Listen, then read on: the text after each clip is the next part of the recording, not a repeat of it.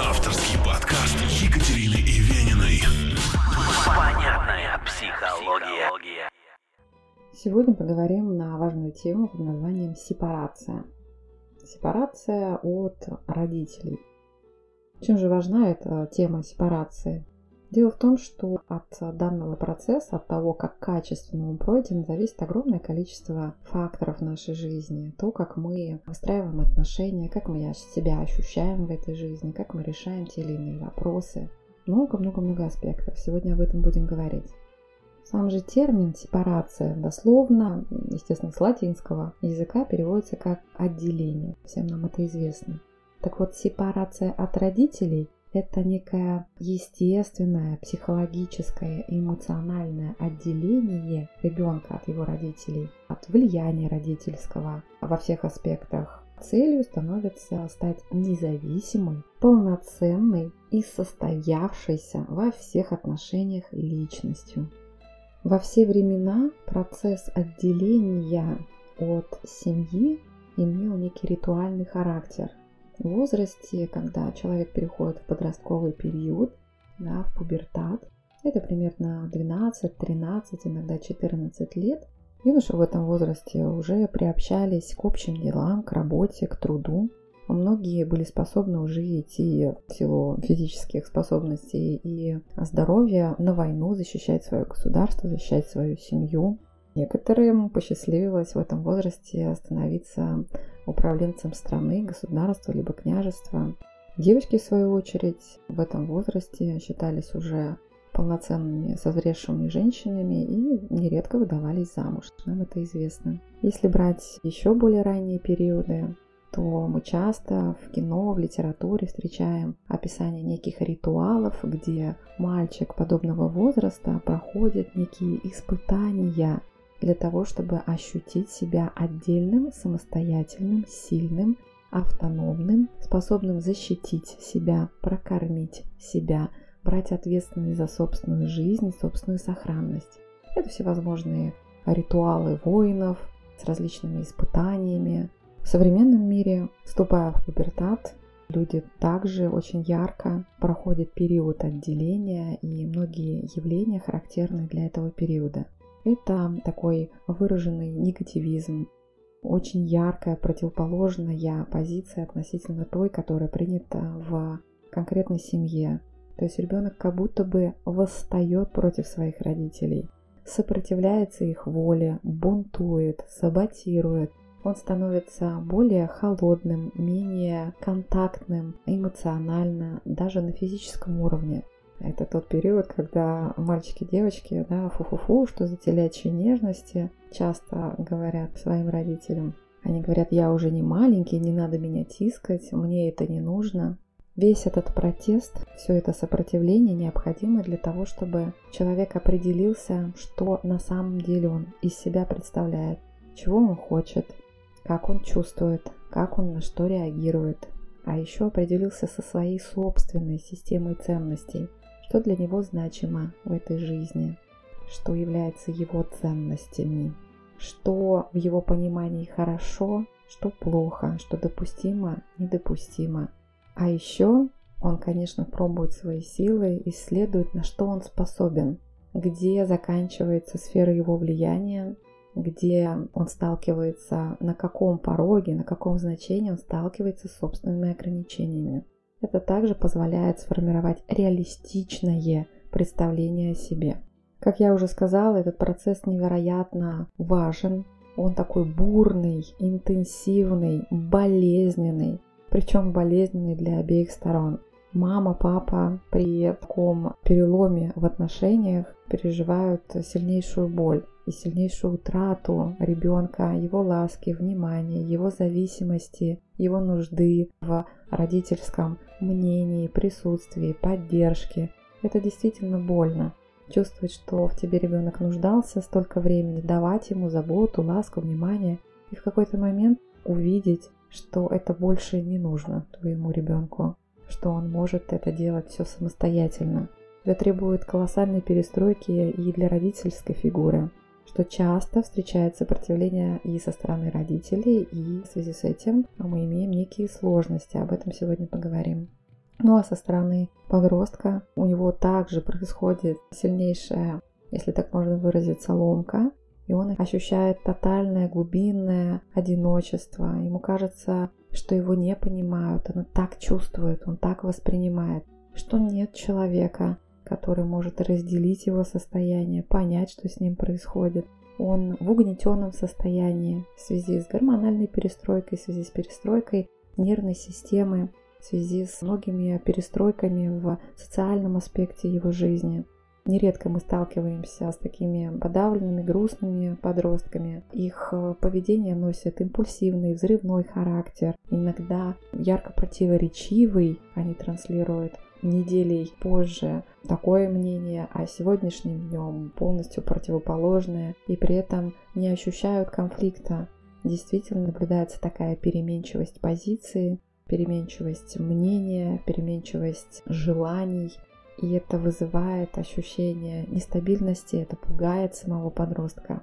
Так вот, если этот бурный период пройден не совсем корректно, а что значит некорректно? Ну, мама с папой, чаще всего именно материнская фигура задействована в этом. Мама не была готова отпустить, предоставить возможность совершать свои ошибки, научаться опираться на себя, принимать собственные решения. Маме это было настолько тревожно, либо больно, что она не позволила ребенку вовремя делать это в той степени, в которой ему было необходимо для гармоничного прохождения этапа сепарации. Ребенок не получил нужной поддержки, он мог получать порицания, он мог получать обвинения за это, либо еще какие-то наказания и не иметь возможности в полной мере пройти мягко и продуктивно через этот неотъемлемый этап становления личности. Давайте с вами разберем, как во взрослом возрасте можно понять, пройдена ли ваша сепарация от родителей, а также поговорим о том, что мешало пройти вам эту сепарацию. Ну и, естественно, разберем, как же пройти эту сепарацию, уже будучи взрослым человеком. А пройти ее, представьте себе, можно даже когда вам 30, 40, 50 лет. Более того, если сепарация не пройдена, то по сути вы находитесь в неком слиянии, слиянии с материнской и с родительской фигурой а иногда с обоими родителями, но чаще именно с фигурой матери. Вот, если вы в слиянии, то речь идет о том, что вы зависимы от мнения, состояния, реакции значимой фигуры, то есть материнской фигуры в данном случае. Я буду говорить про конкретный случай, просто вариантов множество. Это могут быть оба родителя, это может быть отец, это может быть даже бабушка, если она выполняла родительскую функцию. Но наиболее классический вариант все-таки, когда речь идет о матери. Так вот, представьте себе, сепарация может быть не завершена, не пройдена, и вы находитесь в слиянии с вашей фигурой матери, даже если мать живет далеко, даже если вы много лет не виделись, не контактировали, не общались, даже если этого человека уже нет живых.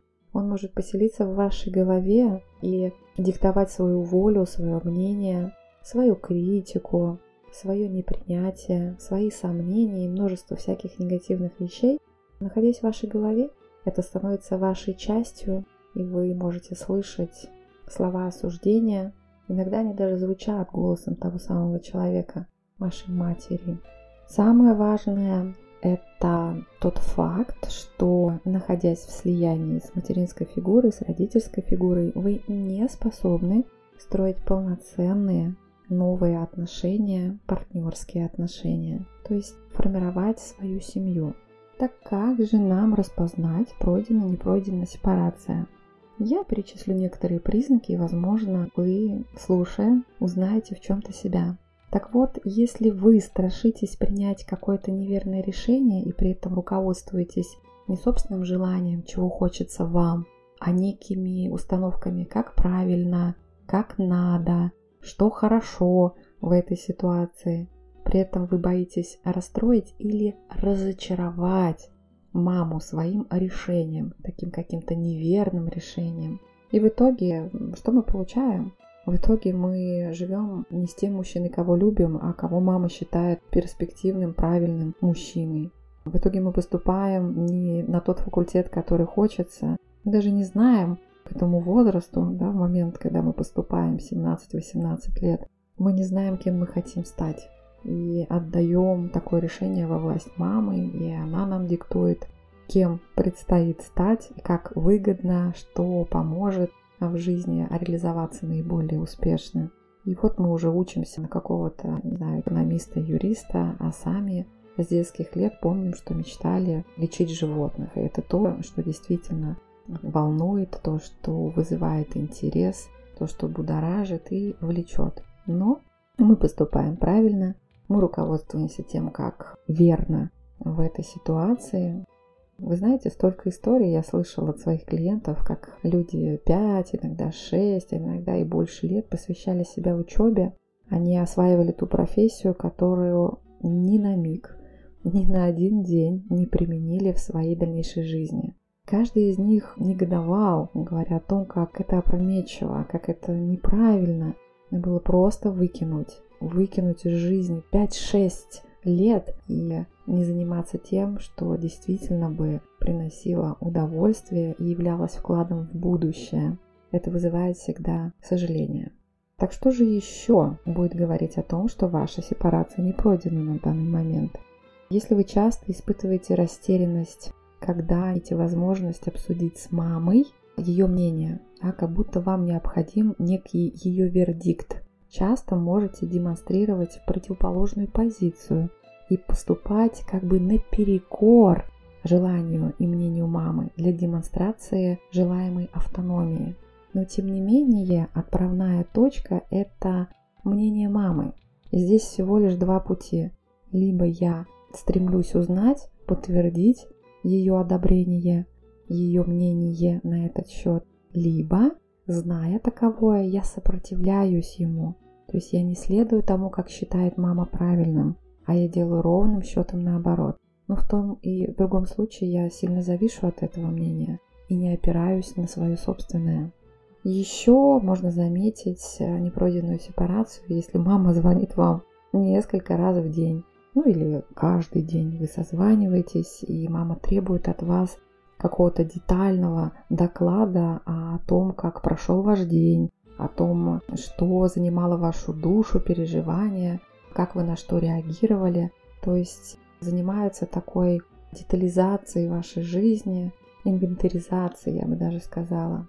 Ваши личные границы постоянно нарушаются. Если вы чувствуете это, и вам сложно влиять на данный процесс, то будьте уверены, сепарация также не пройдена успешно с вашей, скорее всего, матерью. Мама, допустим, может, не спросив вашего разрешения, брать какие-то ваши личные вещи. И при этом считается нормой в вашей семье. Она может входить в вашу комнату, прерывать разговор по телефону своим мнением, высказывать громко, ну даже не по телефону, а когда вы общаетесь с друзьями, к вам кто-то пришел, она может без зазрения совести вторгаться в этот процесс, даже если ее мнение никто не спрашивал. Это считается нормой. Она может выведывать какие-то интимные подробности ваших отношений с другими людьми и не испытывать никакого смущения при этом, считать это дозволительным и вполне себе нормальным процессом. Вы постоянно помогаете своей маме в ущерб себе. Вы можете проявлять какое-то чрезмерное участие в жизни мамы против своей воли и без всяких веских на то причин. Ваша мама является здоровым человеком, она может справляться с бытовыми вещами самостоятельно, она не инвалид, но вы при этом то и дело ее возите, сопровождаете, что-то приносите, доставляете, то есть тратите уйму времени личного на обслуживание жизненных каких-то потребностей мамы. При этом мама может это делать самостоятельно, повторюсь. Да? Исключение, когда мама является больным человеком и ей физически недоступны эти вещи. То есть вы отказываете себе в том, чтобы тратить свое личное время на собственные потребности, а предпочитаете обслуживать потребности мамы. Это также будет говорить о том, что сепарация не пройдена успешно. Ну, в какой-то степени она, конечно же, пройдена. В любом случае, если вам уже не 13-15 лет, но можно утверждать, что эта сепарация не пройдена успешно. Если мама знает, как вам поступить во всех ситуациях и настаивает, что только ее решение верно. Более того, мама не просто это делает, но вы еще на это как-то реагируете, либо сопротивляясь этому, либо наоборот прислушиваясь и испытываете желание выслушать ее мнение. Часто испытываете чувство вины за то, что мама расстроена из-за вас. Да, вы меня в могилу сведете, ой, у меня давление прыгнуло, ох, не бережешь ты меня, ой, как мне плохо, душа за тебя болит, моя деточка. Или когда приходится в чем-то себе отказывать, даже при условии, что это что-то незначительное. Вы отказываете себе в чем-то, чтобы не расстраивать маму. Да, мама манипулирует чувствами, а мама манипулирует вашим чувством вины. Это также говорит о том, что мы с вами обсуждаем. Мама живет вашей жизнью, и вы чувствуете ответственность за то, чтобы оправдывать абсолютно все ожидания на всех этапах жизненного пути со стороны мамы. Мама контролирует, мама осведомлена, а еще у нее есть очень конкретное ожидание то, как должно происходить в вашей жизни. И вы стремитесь удовлетворить это желание. Ведомые страхом, угрызением совести или чувством ответственности за мамину реакцию, которая обязательно заставит ее сильно волноваться, испытывать какие-то неприятные физические симптомы, а может быть даже и, как говорится, в могилу сведет. Также признаком непройденной сепарации может являться тот факт, что вы ловите себя на ощущение, что поменялись как бы ролями с мамой. И на данном этапе выступаете как опекающая фигура родителя. То есть вы становитесь родителем для собственной мамы. Меняетесь местами. Такие отношения неплодотворны, как минимум а зачастую, я бы сказала, даже вредоносны. Ведь огромная часть энергии, вашей энергии, бесценной энергии жизненной, уходит на поддержание вот этой вот корявой, уродливой формы взаимоотношений, а не на собственную жизнь. И не остается на вашу собственную жизнь ни сил, ни желания.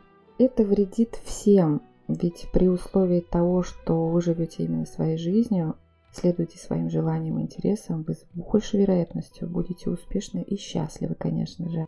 А в таком состоянии человек может куда больше дать своим родителям, согласитесь, в состоянии ресурса, в состоянии энергичном, наполненном. Мы действительно можем давать и заботу в отношениях, и тепло, и искренний интерес и присутствие в жизни наших родителей. То, собственно, чего им и хочется. Но из состояния принимаю решение сам, из состояния я этого хочу, я сам этого хочу, а не должен, необходимо, иначе все пропало, я плохой человек, я плохой сын, дочь и так далее. Хорошая новость заключается в том, что сепарацию можно пройти, пройти независимо от того, в каком возрасте вы находитесь, независимо от того, а далеко, близко живут ваши родители, общаетесь, не общаетесь, даже независимо от того, живы эти люди или их уже нет. Человеку, который не прошел сепарацию со своими родителями, может быть очень тяжело даже физически отделиться от родителей. Вы все еще можете жить под их крылом. Ну и, естественно, находятся очень веские причины этому. Дорогая ипотека, недостаточный уровень дохода, несвоевременность переезда, какие-то иные объяснения. И также вы можете строить близкие длительные отношения с партнером по принципу как это выстроено у вас с фигурой матери. Часто требуя от него, допустим, выполнения роли родителя. В итоге такой партнер может недостаточно хорошо, на ваш взгляд, справляться с этой ролью, ролью родительской фигуры, и как будто бы сам провоцирует разрыв между вами. То есть длительные, полноценные, глубокие отношения становятся недоступными. Какие еще могут быть последствия у непройденной сепарации? Допустим, вы можете испытывать сложности в принятии решений в области отношений с противоположным полом и а, сильно будете зависеть от доводов э, мамы или папы. Вам будет сложно определиться, насколько он вам подходит, насколько перспективным может являться ваш союз. И вы будете выбирать как будто бы не себе, как будто бы для вашей мамы, папы, партнера по жизни. А, могут быть сложности с решением завести собственных детей. это мероприятие может представляться какой-то непосильной ношей, мега сложным заданием и сулить чрезмерную ответственность, готовности к которой вы пока еще не ощущаете. И вот это вот отсутствие готовности к собственному родительству может продлиться ровно до того периода, пока вы не решитесь пройти сепарацию от ваших родителей. А если и заводит человек детей, то испытывает серьезные сложности во взаимоотношениях, сложности в определении ролей в семье, границ, какие будут у вашего ребенка, у вас, у вашего партнера, с вашим ребенком и с вами. Часто куда большую роль в воспитании играют как раз-таки старшее поколение, мама и папа, то есть бабушка и дедушка. Часто люди теряют авторитет в глазах своих родителей, как бы становясь еще одними детьми. Бабушка и дедушка как будто усыновляют своих внучек и внуков и опять играют родительскую роль. Люди могут находиться в непрерывном таком поиске, что ли, себя, да, поиске своего дела жизни. Они могут часто менять место работы, какие-то очень разные а, профессии пробовать, которые вообще не имеют отношения к друг другу, не связаны, из несвязанных областей. Люди могут пробовать очень разные хобби и при этом не погружаться глубоко ни в одно из таких занятий. А в выборе профессии больше отдают предпочтение родительскому выбору. Да, доктор звучит гордо, допустим, говорила мама. Или бухгалтер – это тот, кто всегда будет при работе. Вот банковская сфера – это то, где есть деньги. Не знаю, иди в пищевую отрасль, люди будут есть во все времена и так далее. То есть не слышит собственного голоса или считает его незначимым, незначительным, недостаточно значительным, чтобы принять такое важное решение жизни, как определиться с профессией. Бывает так, что у людей в связи с непройденной грамотно сепарацией нет стабильности в доходах. И такие люди часто материально, буквально материально зависят от родителей. Так вот, для того, чтобы человек прошел сепарацию от родителей успешно, необходима готовность обеих сторон. Очень важно, что родители при этом транслируют «ты готов идти во взрослую жизнь», «ты совсем справишься», «отпускаем». Дальше ты отвечаешь за себя сам. Примерно такие формулировки должны исходить, ну не прямым текстом, конечно, но как будто бы вы должны ощущать это прямое послание, то родители верят в это. Вы сможете сами, что вы достойны такого пути, вы справитесь, пришло время и так далее. А от ребенка, если мы говорим о том, что сепарация проходит в период пубертата, как это должно быть, от него должно исходить что-то похожее на «теперь я беру ответственность за собственную жизнь в свои руки, и все мои поступки, решения – это некое продолжение, что ли, моей воли, моего выбора, и мне не страшно, я все смогу сам». Теперь давайте перейдем к практическим рекомендациям, что конкретно может вам помочь пройти эту самую сепарацию мягко, грамотно, последовательно и безболезненно. Первым делом следует определиться и обозначить все-таки ваши личные границы в отношениях с родителями. При этом лучше договориться о том, что можно, что нельзя с вами обсуждать или делать в вашем отношении. Это должны быть именно договоренности. То есть это не должно быть требования в ультимативном каком-то формате в адрес родителей. Постарайтесь это сделать именно в процессе переговоров, просьбы. И далее самое сложное – это соблюдать ваши договоренности, соблюдать эти границы самому и не ссылаться на всякие «да, ну вот в этой ситуации можно дать поблажку». Нет, ни в коем случае. Ведь даже разовое послабление договоренности стирает многомесячные усилия в этом плане.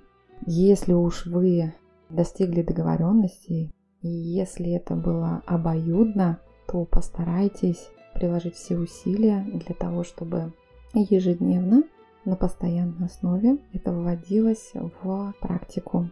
Только такой подход может привести к действительно стабильным изменениям в отношениях. Постарайтесь обеспечить себе приход к такому глубинному и искреннему ощущению благодарности в адрес родителей за то, что вы от них получили.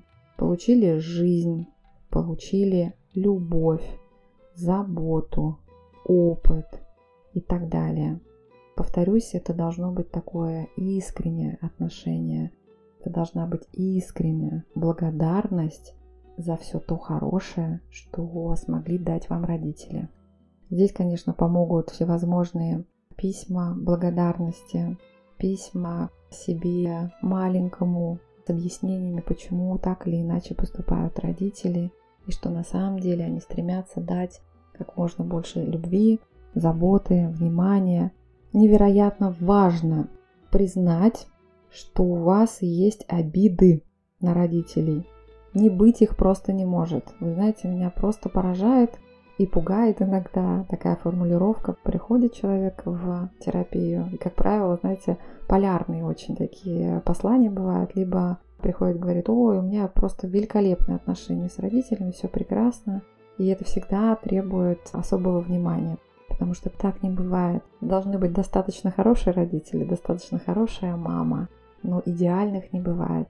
Речь идет об идеализации в связи с тем, что есть какие-то страхи, есть какие-то ограничивающие убеждения, и человек просто не впускает в себя естественный опыт, где, конечно же, мама могла совершать ошибки, конечно же, она могла причинять боль, и в ответ у вас формировалась обида. Вытеснить это воспоминание, это значит не справиться с самим собой, тем, кто обижается на родителей. То есть я себя таким не принимаю.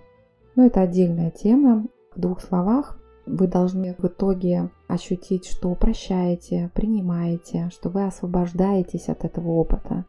То есть его необходимо для начала вскрыть, признать тот факт, что это было, и это правда было обидно, когда вы были ребенком. Позвольте себе проговорить это. Есть огромное количество инструментов, которые позволяют проработать обиды. Но их последовательность всегда одна и та же. Важно понять, какие это обиды, признать, что это действительно было больно, что вам тогда было больно, обидно, страшно, и что вы злились вполне возможно, и позволить этим эмоциям случиться. Признать, что вы имели полное право так реагировать, что у вас были на то веские причины человеческие.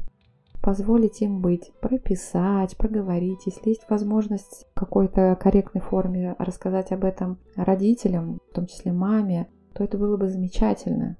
И постарайтесь это делать не в формате «Ах ты негодяйка, ты мне сделала так больно, я вон теперь какой весь кривой косой». Нет, просто поделитесь своими чувствами, признавая тот факт, что ну, мама просто не могла иначе.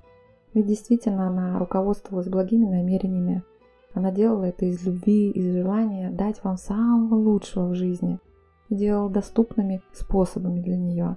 Она не знала других. Да, это не снимает с нее ответственности, но очень важно понимать, что мама имела целью не причинить вам боль и сделать нехорошо, а отдать любовь, обезопасить от каких-то сложностей, невзгод в жизни и так далее. Так вот, к этому нужно быть готовым. Такую работу обычно уходит много времени достаточно, но при этом при должной поддержке со стороны специалиста, психолога, с которым вы работаете, самоподдержки, вы абсолютно точно справитесь быстрее и не потеряетесь, что ли, по дороге, не заблудитесь, не уйдете в какую-то ретравматизацию, в искажение. Важно позволять себе злиться в прошлое.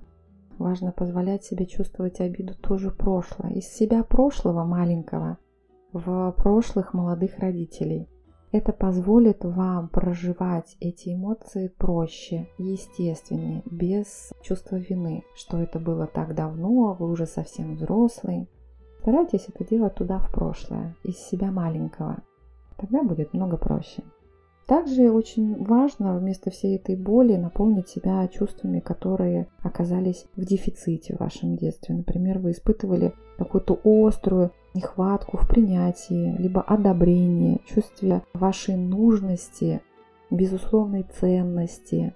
К сожалению, во взрослом возрасте вам уже, собственно, не удастся это получить от ваших родителей. Даже при условии того, что они живы и что они будут стараться это делать изо всех сил. Сожалению, вы уже выросли, и родительская фигура не имеет возможности вам как бы додать, что ли, эту любовь э, в том формате, которым вам был необходим. И будет некое ощущение, если родители стараются это делать, будет какое-то, что ли, ощущение недоверия, фальши, или как будто бы не совсем то, или недостаточно. Но вы можете делать это самостоятельно. Выход есть. Вы можете это черпать в самом себе. И эта тема для, конечно же, отдельной статьи про то, как себя наполнять, как себя поддерживать, как себя принимать. Но, тем не менее, это важный момент, о котором я не могу не сказать сейчас. Так вот, существует огромное количество различных инструментов, которые используют психологи для ускорения всего этого процесса и облегчения процесса прохождения сепарации каждого из ее этапов. Но и самостоятельно вы тоже можете поработать над этим. Поэтому какой бы путь вы ни выбирали, каждый из них очень благодатный.